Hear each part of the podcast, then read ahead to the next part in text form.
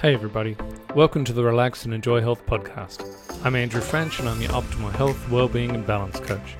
This is episode number seven where I talk to Faye Casement. Today with Faye we're going to be talking about ditching the diet and having more joy, because life is too short to live on restrictive diets and beating yourself up daily. Let's get into the interview. Fine, see now you're massive. Oh yeah, I thought we'd at least be side by side or something. Nobody needs to see my. no, no, it's well. I mean, honestly, this is about you, Faye Casement. Thank you very much for coming on tonight. I'm sorry about the time delay. No worries. Right, so basically, you're here talking all things life, weight loss, mindfulness, mm-hmm. menopause, mm-hmm. all sorts of things. Mm-hmm. You know, women suffering through weight loss, and it just doesn't have to be that way. Please That's tell right. me who you are and what you do. So, yeah, so thank you, uh, Andrew. I am Faye Casement. I am a life and weight loss coach. Um, I um, I help women ultimately to break away from restrictive dieting. That is my that is my plan and aim.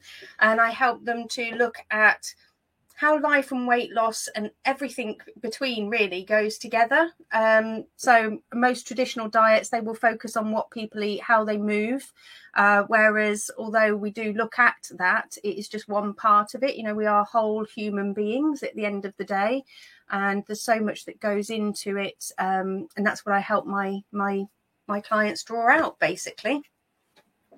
All right, fantastic. Now it says here you've lost seventy pounds without restrictive dieting. Mm-hmm. Yeah, and I so, do. And, th- and you do, I mean, that's basically a Backstreet Boys. So, I mean, yeah. over how, how long a period of time was this? How long ago was this? And so I hit my goal weight, uh, hit my goal weight at the start of the year. And I had been doing it for about two and a half years. Um, I didn't, um, I didn't, want to go all in. I mean, I, I've yo-yo dieted for years, absolute years, twenty plus years of yo-yo dieting I'd done, you know, where I'd gone hell for leather at something for a couple of months, burnt out, quit, and then put, put it all back on again, plus some. Um, yeah. And so this time was going to be different. The system that I, the person that I came across and I followed for my weight loss journey, um, was a completely different kettle of fish. I got introduced to effectively intuitive eating, mindfulness, self-development work, all of the all of these juicy things that I'd never heard of before. And um, and yeah, the whole point was about keeping it easy. And because we we can make weight loss very, very hard for ourselves because we we restrict and beat ourselves up when we don't follow whatever plan we're following and that kind of thing. And that wasn't that wasn't what I was going to do. I was adamant that I was going to do it my way and um that I was going to enjoy the process, and I have. So, and the great thing is is that I am now confident that that's not going to come back because of the way that I have um lost it is is um is sustainable for life. It's something that I can very happily do for the rest of my life. Yeah.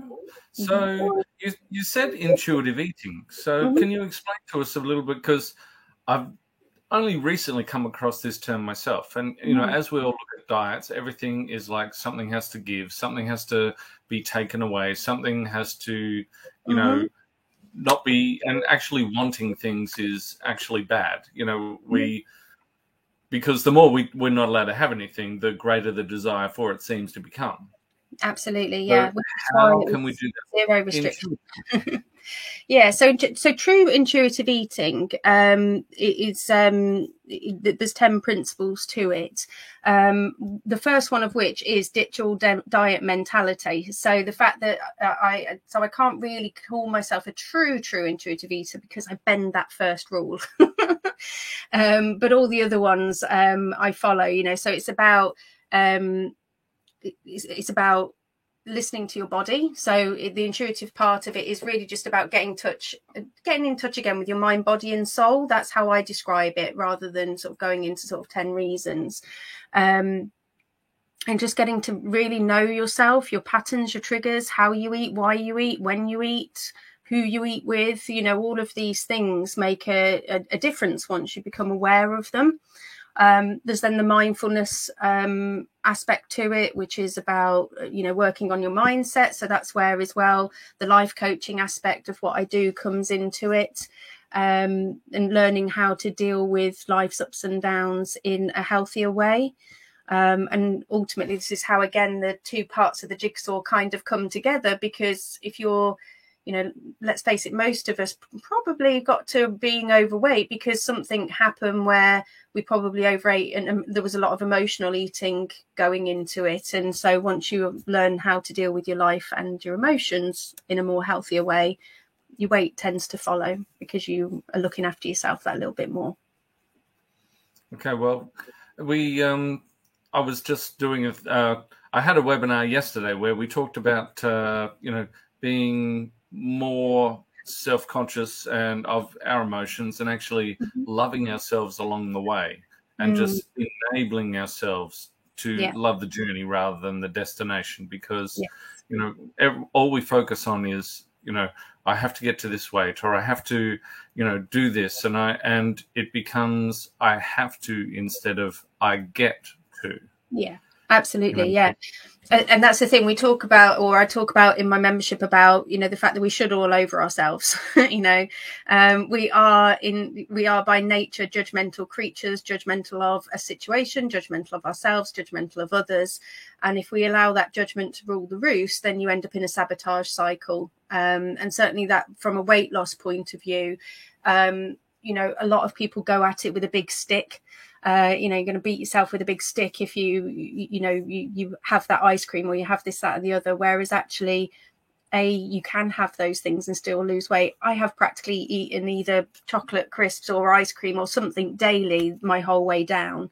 Um, and I will continue to do so and eat the foods that I love. The difference is, is that I've learned how to eat them um, in a way that, you know, fits my body and my body needs. So rather than sort of going hell for leather at them. And that, again, is because of the fact that I haven't restricted that. I haven't once said to myself, I can't have these things, because, again, as soon as you say you can't, you want it even more. And so, again, you just create cravings and urges, which um, are ultimately a downfall in a in a diet scenario. Right. So basically with your, your clients and, and everything, so their biggest struggles, are they primarily coming to you for weight loss? Are they primarily coming to you for life coaching? Is at a fairly even balance, or, or how? What do you find with there? Yeah, it really is a bit of both. So the the in, intention is to help people with weight loss, but actually I think, like with my journey, I find so much more, and likewise the my members find so much more. So, for example, we've actually been working, um, we've been doing a goal setting challenge for the last five weeks where we've been looking to set goals, really get into our whys and what we're doing and why we're doing it. Um, and then looking at what might sabotage us, how we're going to do it, you know, breaking it down, doing some sort of atomic habit work as well, you know, like in, um, in the book.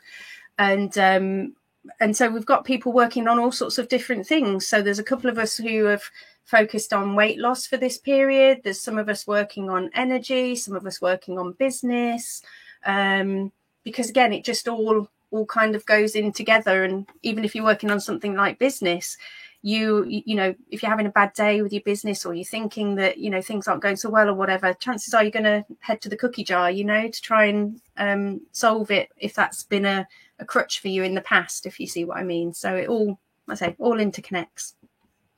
Well, I definitely see what you mean. It's it's mm-hmm. almost like, uh, especially with emotional eating, I definitely have a lot of experience with that. You know, we all seem to have a, uh, you know, a packet of cookie-sized hole inside us that just seems to be filled up like a little internal hug. And it's definitely yeah. finding those emotions. It is. And, and again, it's, it's I, I laughed a little bit because, again, I was, I was thinking of that. It's like we have... there's lots of stories that we'll have told ourselves over the years and built uh, with ourselves over the years. So I was, I was laughing because I was thinking about the fact that I'd had, a, for years, I had a pudding stomach. That's what I was thinking about, this cookie-sized hole, and there's always space for cookies. Um, and it was always the same with pudding. You know, I could have been, I could go out for a meal and I'd be absolutely, my belly would be busting, but there was always room in that pudding stomach for the pudding. And, you know, it was just this saying that I had, and really I wasn't I didn't have a pudding stomach, and I didn't, I wasn't a cow. I didn't have three stomachs, you know. Um, but it's all these kind of little stories and habits that you build, you know. So again, had a bad day, perhaps go in, you know, crack open the beer, crack open the wine. Um, you have things like meal deals, you know. So again, meal deals in the um, in the shops and that kind of thing. You know, it's kind of in um, subliminally programming us to eat a um, yeah, exactly. sandwich, packet of crisps, and a and, and a Coke. Or like when I was a kid growing up and would take a lunchbox to school, it was a sandwich, a packet of crisps, a chocolate bar, and a can of pop. You know, in the eighties, and um, and that you never questioned it. So now when I go to have a sandwich, automatically my brain goes, well, "Where's the crisps? Where's the chocolate bar? Where's the can of pop?" You know. Um, And I didn't even know that I was carrying around these habits, whereas now I might just have the sandwich, or I might end up, you know, again, who says that a sandwich has to have two rounds of bread if you're not hungry for two rounds of bread? So it's it's kind of like these weird things that we end up doing um, that we never question. Um, but once you start questioning it, that's where you can play about with your quantity and quality of your foods. Well, I mean, I think we find that comes basically from uh, just our upbringing, basically mm-hmm. almost from birth. It's just like, you know, yeah. you you haven't eaten everything on your plate. You have to eat everything on yeah. your plate. There's starving children in Africa. Yeah. I, you know, mm-hmm. and uh, another good one is I paid good money for that. You yes. know, with and yeah. uh, you know, growing up, you know, money doesn't grow on trees, and mm-hmm. it's amazing how the similar concepts go from whether it's, you know, a poverty mindset to a money mindset to the mm-hmm. food. And we translate that into when we go out for dinner. You mm-hmm. say you go to a normal normal pub meal and you get a chicken schnitzel. There is a massive serving of chips. There's a massive salad on there. There's a massive chunk of chicken. Mm-hmm. And uh, you may not be telling yourself that, but you've got that programming running in your mind saying, Absolutely. I paid good money for that. Yeah, yeah, absolutely. And and that, again, is the kind of things that we will we we will work on through the program, through the methods that I teach, um, teach my members um, and one-to-one clients as well, you know, because it's just things that you don't question. It's things that you won't have even thought of. Um, I was also a clock eater. So I was like Pavlov's dog. At nine, twelve and five, the bell's ringing in my head and I'm salivating for food, even if my body isn't actually hungry. And again, it's just you were conditioned, I think, from school years. You know, you had to have your breakfast before you went to school. And then, of course, you had your lunch break. And then, you know, and then that carries on through work. And, um, you know, so again, it's surprising where we have picked up all these little traits and habits from. And they're not necessarily wrong. Um, but they are things that can certainly impact into your into your weight loss. Um, now, even sort of saying that you need three three good meals a day, or, you know, all those kind of sayings. If you your body will tell you if if it needs food. You know, we were when we were babies, like I said, from babies, you know, we we cried when we were hungry, um, and we got given the bottle. You know, the the, the body will tell will tell us if we only listen. Yeah, that's amazing. And it, it's it's really such an easy concept. I mean, I think my entire life I've struggled with dieting. I've been a, che- a chef for thirty years, so mm-hmm. when I get to eat is either before everyone else eats at dinner time, so I'm I'm yeah. having dinner at like three, four o'clock at night, but mm-hmm. then you get your busy period, you finished at nine o'clock, cleaning mm-hmm. down at ten o'clock. Yeah.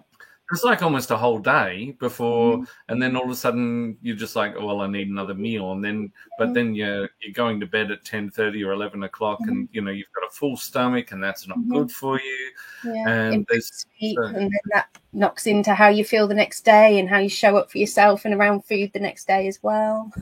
Exactly. When you have like carbohydrate hangovers in, mm-hmm. in the morning and, and things like that. So I think mm-hmm. my personal biggest success I found with intermittent fasting, where you just stop eating and just not eating. But yeah. then one thing I also found is you start squirreling away food like a squirrel. When you when I get to eat in six hours time, I'm mm-hmm. going to have this food that my family had for dinner because that's amazing. And yeah. then all of a sudden, yeah. And I actually found myself putting food aside in the fridge as, as if I'd never have food again. Yeah. You know, and so and definitely does, not eating like that. Yeah, and it does create the, the, you know, at the end of the day, I'm I'm not sort of here to tell anybody what they should or shouldn't do with their bodies. That is up for them. But, you know, but with intuitive eating, then that is something that, yeah, you, you then could end up still eating more calories in your eating window than you would have done if you'd ate them throughout the whole of the day. Um, you know, and, and so that then you're, again, and what's that doing to your inside and your body? Because I don't, your body needs to be regulated at the end of the day. It's a, it's a, yeah, exactly. it's, a it's just like a car. It's like filling your car up with gas, running it down to empty every time and then filling it back up again, you know. Um, but that last bit of chug at the end is, is possibly going to do your engine some damage. So, um, yeah, wouldn't be one of my first choices. I know people have success with it. Uh, but again, for me, it's the, about the sustainability of that, you know, because one thing that I certainly didn't realise, uh, you know, before I came on this journey and the closer I got to maintenance, because I'd always kind of, again, like you said, right at the start about had that sort of end mindset, you know, like, well, everything's going to be different once I lose my weight, you know, da da da da da, I, and then I won't have to do this again. And what nobody tells you is that you still have to work on your weight loss when you reach your goal. You kind of, I think we all think that that's it, you know, it's done, never got to do it again. And, and that's not true. Actually, maintenance is just as, just as important as um, the actual weight loss process. So that's why it's so important to pick something you can do for the rest of your life. Yeah, so sustainability is the biggest thing. But you know, you're talking a lot about mindfulness and actually mm-hmm. you know, become, you know, becoming more intuitive by being mindful. So how how would you get people to do that? Yeah, so um, I've got various tools. I mean, I've trained as a, a, a life coach, so I am a certified professional life coach, so I C F certified life coach. Um, so I've got loads of tools from there. Um, I'm a complete and utter self-development nut as well. Um, so I love all things self-development. Um, and so it's just pulling off tools from there. And then there's some that I've created myself. Um And just encouraging people to use those use those tools. Um, again, before I sort of found these things a few years ago, if somebody said to me mindfulness, I'd have been like, what, meditation and stuff? You know, no, I'm not doing that. Yeah, that's a waste of time. um, and although meditation can be part of it, you know, it's so much broader than that. It's um, it is about, so like, for example, I, I have a journaling practice and I work actively on my thoughts with my thought modelling and um, and things like rewriting my stories and assessing my days. And and sometimes I do do some breath work and sometimes I will do meditation. You know, the point is I've got this arsenal of tools that I can pick up at any point, depending on what I've got going on in my life. And so I'm just kind of passing on that knowledge to other people, basically, for them to then utilise those things as well. That's fantastic. So it's primarily women you, you work with? Or yes. You have men as well? So I'd work with men one-to-one, um, but my, my plan was always to have a membership. Um, and so the I took the decision that it was going to be a women's only membership, not because I'm uh, trying to keep the men out per se, but it is quite a sensitive topic. Um, and like I say, we kind of cover the whole breadth of topics. So, you know, and, and because I'm a woman of a certain age, things like menopause come up and that kind of thing. And so um, it, it needs to be sort of a container that's uh, that, that, that where people can freely say literally whatever it is that they need to. So, uh, so at the moment it's women only. Yeah. That's, well, I mean, it is important for people to feel safe. I, rem- I remember when uh, my wife and I, we had a massage personal training studio mm-hmm. and literally my client was the forty to fifty year old woman. She's basically gone through, gone through life. She's had mm-hmm. in this day and age has to have a full-time job. They've got, they've got their range of children at this stage, you know, whether it's three, four, four children all going up into the teenage years. Mm-hmm. And one thing I found was the woman had lost her actual personal identity. She was just the mother. She was just yeah. the wife. She was just the friend. And mm-hmm. um, her day was relentless because, you know, she'd, she'd have to work a full day. She'd have to get up in the morning, get the children off to school. Mm-hmm. You know, chance her husband, who is some kind of uh, business person or tradie, has left the house by six o'clock in the morning. And then she's got to get the children ready, get them to school. Then she's got to get herself to work, work a full day at work, organize mm-hmm. the children to get back from school. Then you have the, the whole gamut of what happens when you get home, just being raced off your feet, making sure dinner's ready, making sure the children are fed, making have the arguments with the kids over, you know, who's going to clean up and put everything away, doing your homework. Meanwhile, husband's come home. He's exhausted. He's mm-hmm. come home an hour or two, uh, even after they've gotten home. And uh, so he's just gone straight to the television. Mm-hmm. And uh, then she's fought the children all the way through into the into the bedtime and, and getting there. By the time she, you know, gets her butt onto the couch, the man mm-hmm. is, he's ready to go to bed because he's fallen mm-hmm. asleep watching whatever his shows were. She's lucky if she gets the remote control. It's like, here, watch your show. And it's not that it's her show. It's her only time slot that yeah. she can actually have to herself. I mm-hmm. mean, there is no time in there for yourself. There is no time in there, you know. And I found that they lost their complete sense of personal identity. Mm-hmm. And all of a sudden, they started missing who they were, or they started missing the fact that people used to look at her, or the fact that people would hold doors open for her, and mm-hmm. you know, uh, all those problems. And you know, as a personal trainer, my only solution was, hey, let's train, and you know, mm-hmm. and things like that. And even though that gave them a certain sense of freedom, because all of a sudden it gave them more energy, it gave mm-hmm. them more abilities physically to be able to do the things with their family, mm-hmm. and you know, and so that were really the only tools I had for them back then. Yeah. But there were days when, you know, they'd come to the gym. You just take one look at them and you just, just say, okay, Jesse, how about we just turn the lights off today? Turn the lights off. We're going for a walk. And literally yeah. we would walk out. And I found they would just go, burr. Yeah.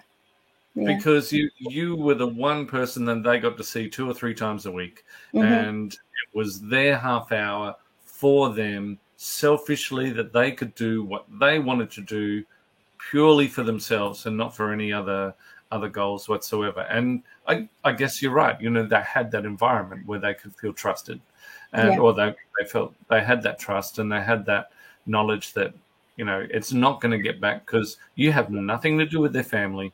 You have mm-hmm. nothing to do with their friendship circle. And, you know, it was a safe place for them. So mm-hmm. I can understand how that's very yeah. important. Yeah. And it's key what you say there as well with regards to, you know, women losing their identity. I think that does happen a lot. And again, you know, I resonate with that um, wholeheartedly. As I say, you know, really effectively, I got into this because I was kind of having a mini mini midlife crisis. You know, and literally it was my fortieth birthday. I went, I've never listened to a podcast, believe it or not. I got to forty and I hadn't listened to a podcast. And, um, And I just popped one on and it was a weight loss one. And I was like, oh, well, I could do with losing some weight, you know. Um, but my eyes were literally opened that day, from that day onwards, you know, because I literally, I was that person. I'm a, I'm a divorced single mum to a teen. Um, you know, I'd got to forty. I'd completely lost all my self-esteem, all my confidence. Um, I'd, I've got a career. I'm an H R consultant by day. You know, I'd got a good career. But yet I just always felt like I was just on this treadmill or a escalator, and it was just continually going up and up and up and up, you know, and like I say, your stress levels were going up and up and up, um, you know, as I was dealing with all these things, you know, all the bills, you know, worrying about my daughter, my work, you know, my weight and all those kind of things, just going up and up and up. And then every so often I'd just go and I'd fall off the end and I'd have a bit of a breakdown almost, you know, and, you know, but, but I had to keep going because again, I just, there was no, there was nobody other than me. So I just had to keep going and keep going. Um, and I think a lot of people are like that, you know, where they feel like they are, I felt very trapped. I felt trapped in my own life. Um, and I have exactly the same life now, but that, that, tra- that escalator is gone. I don't have that anymore. It's, it's now like this. And that is huge. That is just huge. The fact that I don't ever have those, that, that kind of build up and everything like that, because again, I'm kind of dissipating it along the way with the mindfulness and, um, the, you know, the self-coaching that I do and the, the resources that I've got. And it doesn't take a lot per day. You know, it wasn't, it wasn't like I've poured over these things for, I wasn't pouring over them for hours a day. It literally can be five minutes, you know, you can do mindfulness on the loo for five minutes if your kids allow you to, you know, you do, you, drop, you grab your moments when you can. Rather than sitting there TikToking, just yeah. Yeah. everyone just moving on to the next thing. Yeah. So, yeah. I mean, Yeah, we'll all say we don't have time, do we? But again, you know, w- would you would you change your life for the uh, if it meant giving up one show on Netflix per evening? Hopefully, most people would say yes. Well, that's exactly right. I talked to someone a couple of days ago who said what they found was, you know, they preferred a nice fluid life, but what they found was when they didn't make any plans for life, then life just sort of forgot them and left them on the wayside. Mm-hmm. Yeah, yeah. So basically, you know, you were so busy and everything, and you said, you know, you got to your forties and you listened to this podcast, and that was mm-hmm. the real aha moment for you. Mm-hmm. What, what, what came to mind? What happened? I just said, I never knew that these things existed. I feel a little bit embarrassed to say, really. Um, I mean, as I said, heard of mindfulness, you know, you heard of meditation. I don't think I'd ever heard of intuitive eating, and not that she actually called it that. It's really only um, since I've sort of done my own research on things that I've realised the parallels to it all. But, um, you know, it was, um, yeah, it was, it, it, I just didn't know that it existed. It was just a, a complete light bulb moment for me. Huge shift. Fantastic. So, all right.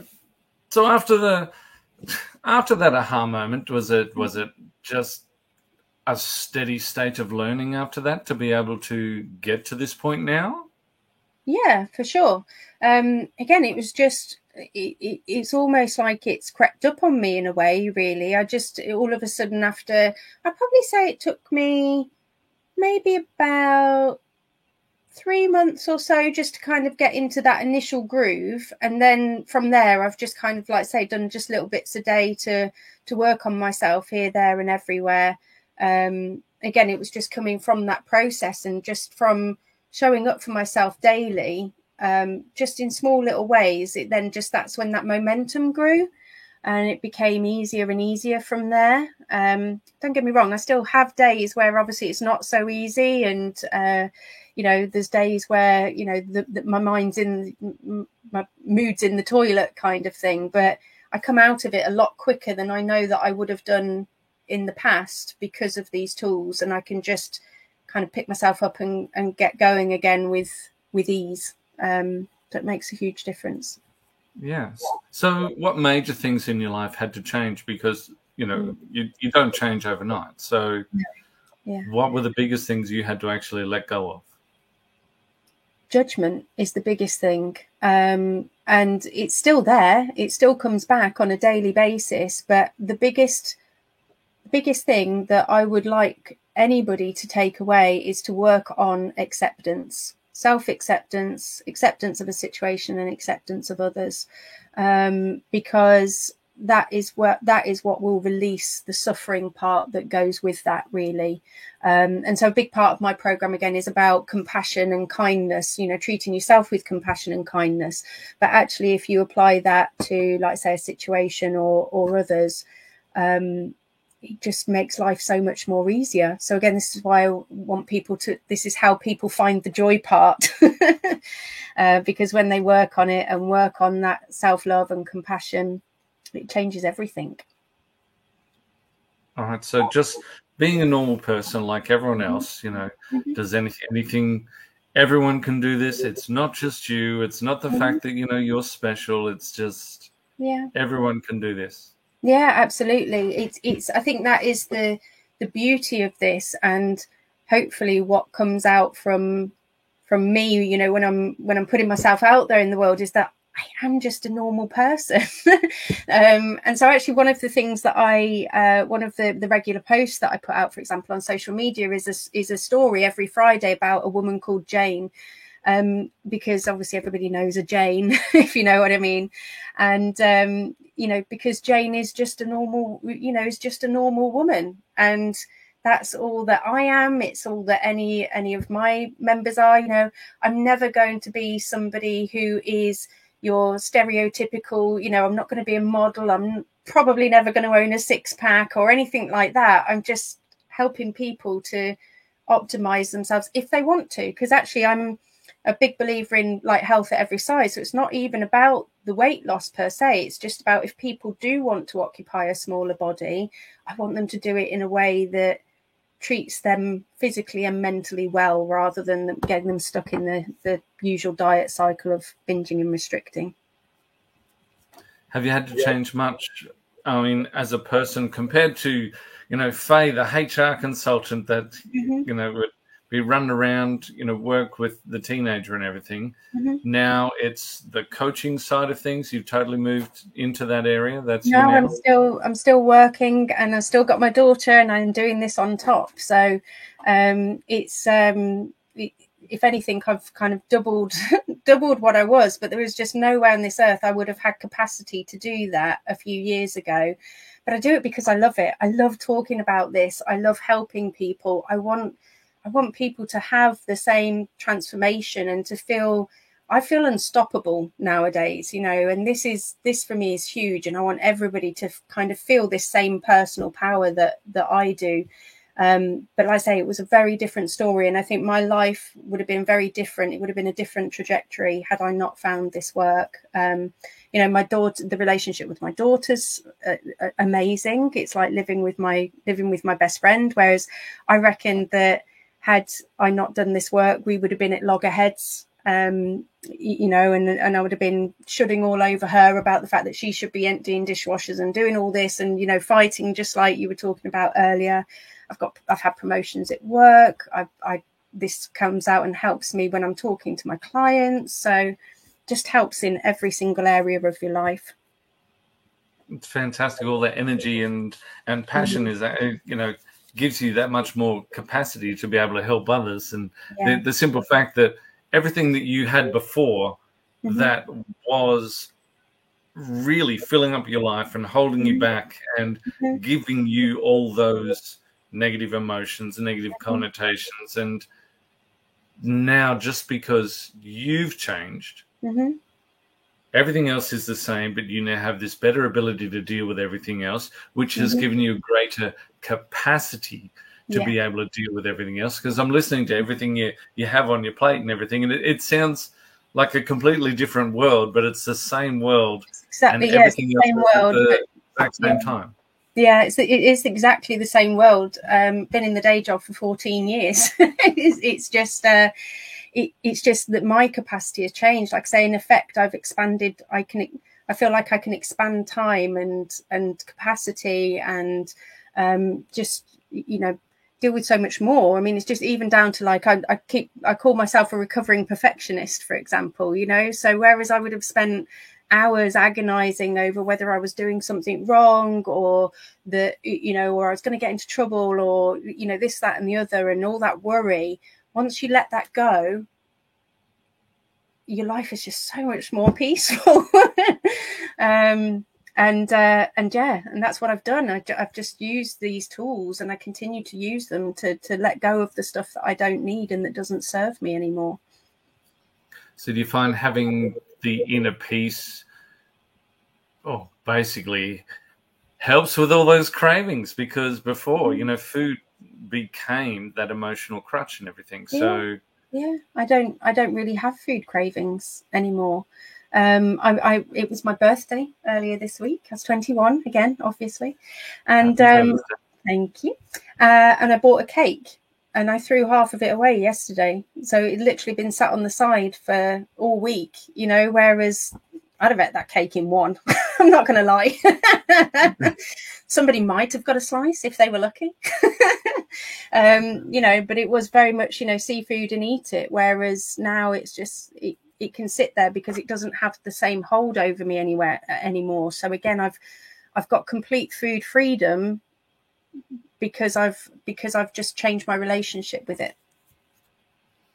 That's absolutely amazing. So what would you do? Do you, you have daily habits you have to do? I mean, you're still for working full time. You have mm-hmm. you have your groups and you have coaching and everything like that. Mm-hmm. You know, is your day set up or are you flexible? Do you actually have daily habits and rituals you do? Yeah, so um, so it's still quite flexible because again, I, I I don't want to put pressure on myself. I mean, that doesn't mean that I don't have any drive. It doesn't, and again, I, I think there's a, would be a misconception there about acceptance, meaning that you just you know, let everything happen to you and wash over you. It's it's not that at all. It's about letting go of the suffering so that you've got a clearer mind to be able to realise what it is that you do need to do, what your priorities are, and and looking to focus on those. So um, so I do have a little morning routine where I look to um, journal. I plan my food. Um, I plan and look at my food. I plan and look at my day. I use a fantastic app called Todoist, which is like my second brain, um, which takes a lot of pressure off of myself. I've as well. got that. I haven't been able to get into it. Oh, it's amazing. um, but again, you've got to. Um, I mean, it's amazing how I how I use it for me. It's one of those things that, that, that again, my whole premise is, is that you've got to find what works for you, and it's just about being yeah. curious and exploring that. And Todoist works amazingly for me because, I, again, all that mind chatter that you have about what it is that you need to do or um, when you've got to do it, again, it's just all gone because it just lives in it lives in my second brain, and so I can just get on with doing whatever, and then I just look at brain and say, what am I going to do next? You know, so um, so yeah, it makes life a lot simpler when you've got these little systems and little hacks for yourself. It's fantastic. Okay, family and friends. How's your social network and how does that affect you? You said your, your relationship's better with your daughter. Mm-hmm. So how does this help you with, especially well, with the diet and, and everything? Yeah. yeah, so again, I, I I predict that had I not done this work, like I say, I think me and her would have had a very different relationship. Um, I know that there's been... Um, she's obviously had to listen to me going on about this stuff now for a few years. And again, she's absorbed that, you know, I mean, this is one of the reasons why I wanted this as well. You know, I didn't want any of my food hang-ups or um, life hang-ups to be rubbing off on her. You know, I wanted her to have the best life. And so now she has some of these tools in her toolbox as well. Um, likewise, um, I try not to obviously preach to my friends, but, you know, but in the same breath, I would hope that, you know, anytime you have a little conversation, you never, you never know what somebody's taking away from it, isn't it? You know? Um, and so, uh, so that, that helps. And again, you know, we have the, the, the power to decide what it is that we want to do, you know, and I want to have good relationships with my friends and with my family. And so I now have the tools that if there was something that wasn't working somewhere down the line, I now know what I can do about it. You know, I just step back and again, I look at look at it with curiosity of kindness for myself and for them, and and say, well, what can I do about it then? You know, and um, and so again, relationships are completely different as a result of as a result of that. Um, so much more easier, really. Uh, time-wise, obviously, I, I am a busy bee, so I do. But you know, but again, I know that I've got that awareness. And the action steps I take is that I make sure that I build in time, and I'm actively trying to build in time for my friends and family. Um, and will continue to do so. Is it always perfect? No. um, but, you know, I, uh, we are a work in progress. We will never be perfect, and neither should we. That's awesome. So one of my next questions, what ha- what habits do you recommend people establish? It sounds mm. just setting time aside. Mm. Is one of the most important things. Yeah, now, yeah. Looking at looking at yourself as a whole being. That that's that's the thing. You know, you are more than what you eat. You're more than your health. You're more than your job. You're more than whatever it is. You know, um, and looking at your whole mind, body, and soul. Now, this is where I need your help. Okay. Now, I've gone through all my questions. We've run through, you know, mindfulness. We've run through nutrition and everything. Mm-hmm. Now, here is the primitive male brain of mine, which has subconsciously blocked out the mindfulness, the mindful menopause. Now, mm. this is where I need your help. You're going to have to take over because, number one, men don't really find out much about this. We don't really know much about this. Mm. All we know is we're in trouble all the time. Oh dear. Well, I think the thing is with menopause, um, so perimenopause and menopause, it's actually very, it's it's only recently becoming less taboo, I think. Um, yeah. I mean, you know, I was talk about like even when I was a little girl, um, you didn't talk about your monthlies, you didn't talk about your cycles or anything like that. Whereas now, you know, the generations, they're that, that little bit further on and they're starting to talk about it. But you know, the, the, the women of a certain age, of my age and upwards, we're of a generation where you didn't really talk about it. And again, you were still coming out of a, a generation where you just had to get on with it. And so that awareness piece socially and culturally isn't there. It's starting to get along now, but it just wasn't there. And that, and likewise, studies, you know, I don't think there's been enough studies done medically on all of these things. Um, I mean, you do have andropause as well. So you do have the male menopause as well. I, I will confess, I don't know right. as much about it, but again. That's okay. I've never heard it before. Yeah. I'm writing it down.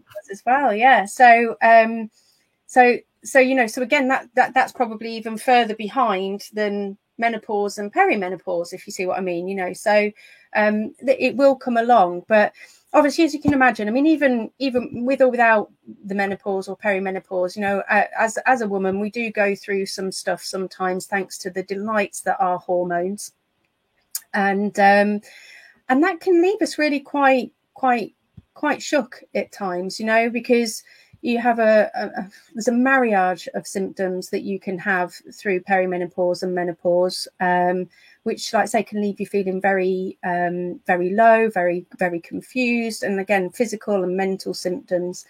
Um, and again, a bit like what we were talking about earlier about being kind of on that, that treadmill. I think it's that kind of thing. It's just like you're on this treadmill and you just want to get off, but you've got no control over the buttons. You know, your body is just doing what it's doing, and, and off you're going. And so there's that control part. So not only have we potentially lost our identities, lost our sense of self, our self-esteem's bottomed as it is, then we get menopause on top of it as well.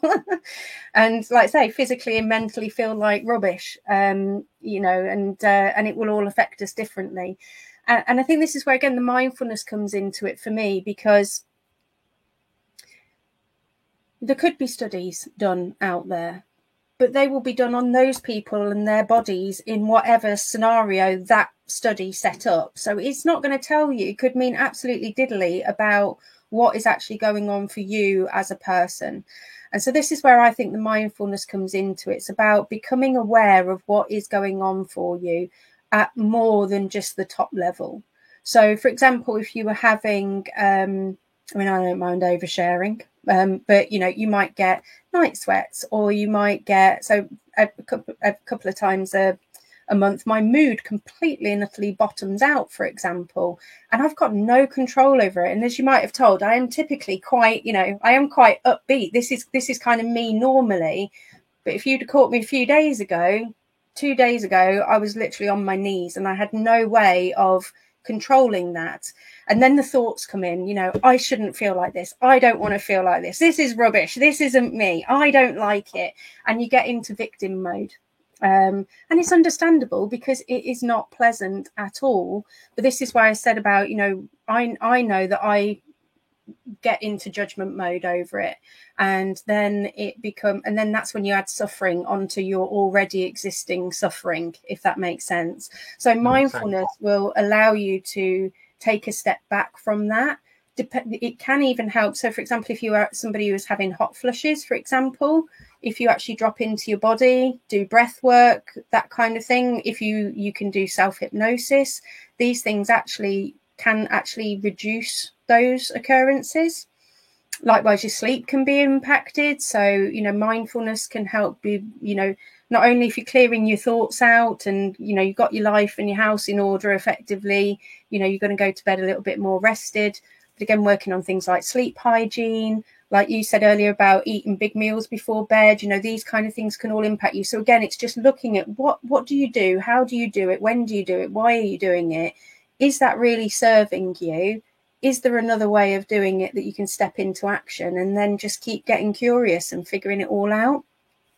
Whereas I think normally we'd just sit back and say it's all just happening to us, whereas actually yes. we can take control.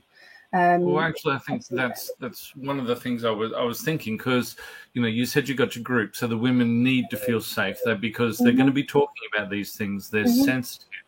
Yeah. Now, I'm my wife's fifty-one. Mm-hmm. She is not menopausal, but I'm mm-hmm. certainly it's heading that direction, mm-hmm. you know. So we don't talk about it enough, I think. Mm-hmm. It's yeah. a big secret in society. Mm-hmm. Um, yes. Yeah, everyone, everyone's got that aunt with the hairy lip that gets a hot and cold, you know, flushes, mm-hmm. and that's all we know. Yeah, you know, and that we... creates embarrassment, really, as well. Yes. You know, there's a lot of people who would feel embarrassed if they were out and having a flush, or, you know, because it is sort of still that kind of taboo subject, I think, you know. Um, and then, like I say, not not perhaps talking about it enough with partners, like it's just something that we've got to suffer alone, and um, we don't, you know, we can come together, we can talk about it. And just in talking about it, it's like, it's so cathartic, like your lady uh, in the P T sessions, you know, just finding some space for yourself just to go get it all out, you know. Um, that in itself is enough. But then if you add on the mindfulness tools and everything like that as well, um, again, it can be life changing, you know, because this is something that happens to us for quite a few years. It's not just a, you can't just stick a, a plaster on it and it goes away. No, that's right. And and in the interests of oversharing, I'm not sure I'm going to survive. But, uh, you know, because it, it, it affects every single area of your life. So one thing, one thing I've noticed is she'll get the super hot feet. And if she mm-hmm. gets the hot feet, she will wake up in the morning with a migraine. Yeah. So therefore, her feet are always out of the the, the quilt, or, you know, or the doona, as you guys say. Mm-hmm. And uh, then it all bunches up between us. And then, mm-hmm. of course, I can't find her at night time, so I'll be pulling the doona and stuff. So when we wake in the morning, I've got two meters of doona on my side of the bed. She's got the barest scrap of uh, doona, and then it's my fault for being yeah, a being are. a doona. Yeah, yeah, yeah. And again, you know, and again, that lack of sleep in itself, you know, um, because I, I think quite often, uh, and again, this is something that I've done with my with my daughter, is that if I'm in a mood, I will tell her. uh, I didn't do this pre my divorce, and I think maybe it might have been a bit different if I had. You know, I think I would. I think things would have been very different. Um, you know, and I will basically say, look, I'm just going to let you know that this is this. So if anything comes out of my mouth today, just just ignore me, okay?